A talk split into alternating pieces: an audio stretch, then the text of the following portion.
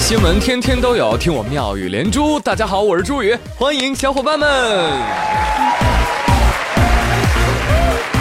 谢谢各位，谢谢你们。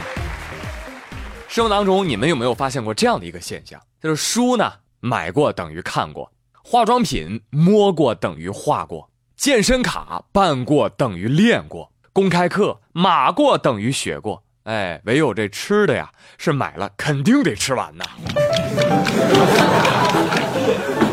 有朋友说，哼，那也不能怪我们呀，要怪就怪这输、化妆品、健身卡、公开课，他们把自己设计成吃的，不就没这事儿了吗？对呀。哎呦，说的有道理啊，是不是？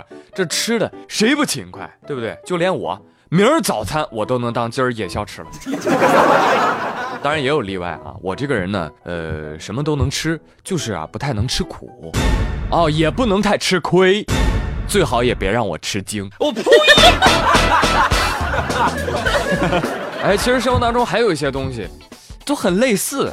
信息看过了，有人觉得就回过了，是吧？体重呢没长，有人觉得就等于瘦了。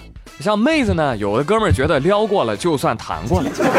人生太短，没时间算得太清，约等于就很好了。你比如说。昨天世界读书日，呃，王胖胖同志啊，我同事，呃，向我推荐一本好书，他说读了之后特别有感触啊，他就把那个书啊拍张照片发给我了。我看了一下书名，叫《少读几本书，多买几套房》，作者是楼下大爷。这一看就是没有内涵的书，对吧？我呢给大家推荐两本书，看完这两本书，我觉得我已经明白了人类所有的知识。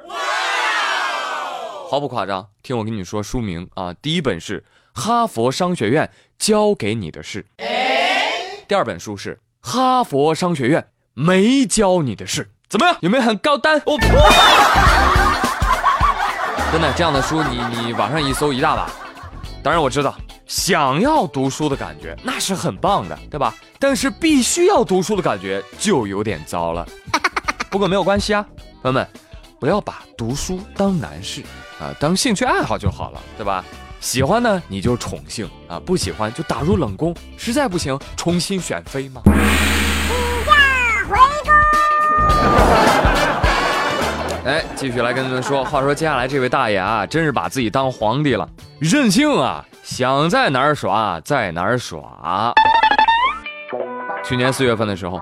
浙江杭州龚大伯像往常一样啊，在西湖里面游泳，哈，游得特别滋儿的时候，只听岸上传来阵阵喊声：“哎，这位老同志啊，你注意点影响！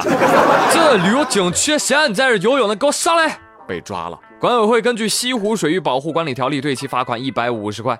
而且这不是龚大伯第一次被抓，此前就因为这事儿被罚两次了。所以龚大伯呢，也是气不打一处来。决定要起诉西湖管委会，要求撤销罚款。啊，龚大伯说了：“嘿，这游泳不是我们的权利吗？再说了，我都在西湖游了二十多年了，也没有污染水质啊。哟，您都游二十多年了？对呀。好，那把过去二十年的罚款也补上吧。啊，看您年纪挺大的了，算您一周一次好了。二十年一定是，嗯，十五万六千块，可以支付宝转账哦。”大爷，您之前都被抓两次了，还能这么坚持？难道这就是传说当中的一不怕苦，二不怕死的精神吗？很钦佩啊！不过这位大爷还挺好抓的，你守着湖边，你总能等到他。但是接下来这位黑哥哥那就不一样了。广州公安四月二十号通报了一起跨国走私毒品案，其中有两名嫌疑犯在广州被刑拘。抓捕的过程啊，有一点小曲折，因为嫌犯十分狡猾。东莞，东莞，我们接到情报，其中有一人是黑人，咱们又在晚上抓捕，呃，难度很大呀，请一定要睁大眼睛。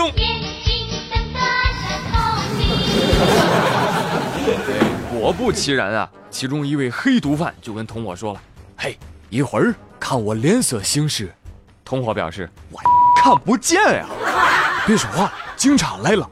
哎，随后这名黑毒贩就躲在了灯坏了的厨房里，哈哈，企图瞒天过海，让警察是一顿好找啊！不过要说呢，本来啊，他这招真好使啊，藏挺好的，啊，警察都到屋里面看一圈了，哎，没找到啊。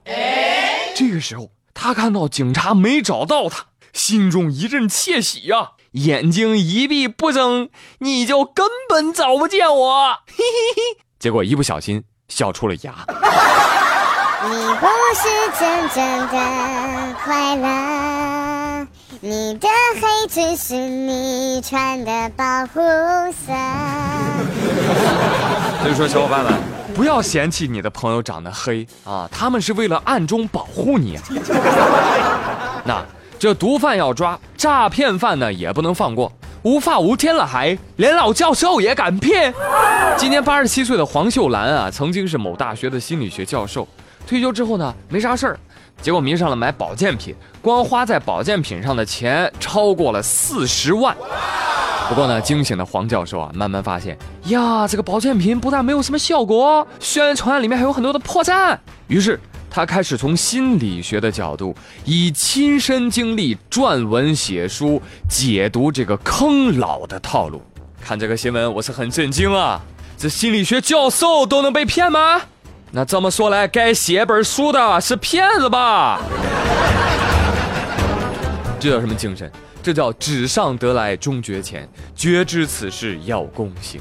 为这个现代版的神农尝百草点个赞啊！呃，就是这本书的创作成本啊，有点略高啊。对呀。那看到这样的新闻呢，我也决定我要写本书啊，我要写一本外星人入侵地球的长篇科幻小说啊，暂定呢啊就写成三部曲啊。毕竟啊，在等我老婆出门化妆完成之前的这段时间，总得找点事儿来做呀。不知道这位教授的这本书现在写好了没？啊，如果出了的话，真想送给接下来这位妈妈看一看。最近杭州的民警啊接到指令，说要阻止一位女子给骗子汇款，然后民警呢就赶到这个出租屋，结果却发现，哎，女子不在，但她八岁的儿子在家里写作业呢。这下可怎么办呢？谁都没想到，八岁的儿子拍案而起。人家叔叔是不是找我妈妈？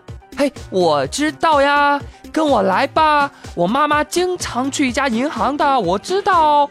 哎，别傻站着了，叔叔们，快 follow me。哎呀，这小朋友机灵啊，很快就带着警察直奔银行，最终成功的将准备汇款的妈妈拦下。儿子对妈妈说：“妈妈，你能不能让我省点心？” 朋友们。从这个孩子自己在家没有妈妈盯着做作业这一点就足以证明这孩子不简单，这玩意儿将来绝对是干大事的料。希望不要再被亲妈给耽误了啊。其实生活中啊，有的时候我们也会见到爸妈执迷不悟。要给人打款，要买保健品啊，等等这类事情，我们都劝过，对吧？但是劝的用处大不大呢？不大。为什么呢？因为在爸妈眼中啊，一条消息的可信度排序是这样的。央视大于正经报，央视大于正经报纸，大于朋友圈，大于百度，大于电脑弹窗广告，大于各种推销员说的，大于饭桌上别人说的，大大大大大大大大大大于你说的。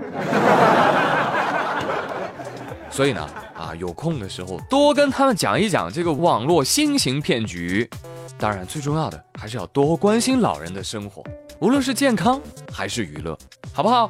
好了，朋友们，今天的《妙连珠就说这么多。我是朱宇，谢谢收听，明天再会喽，拜拜。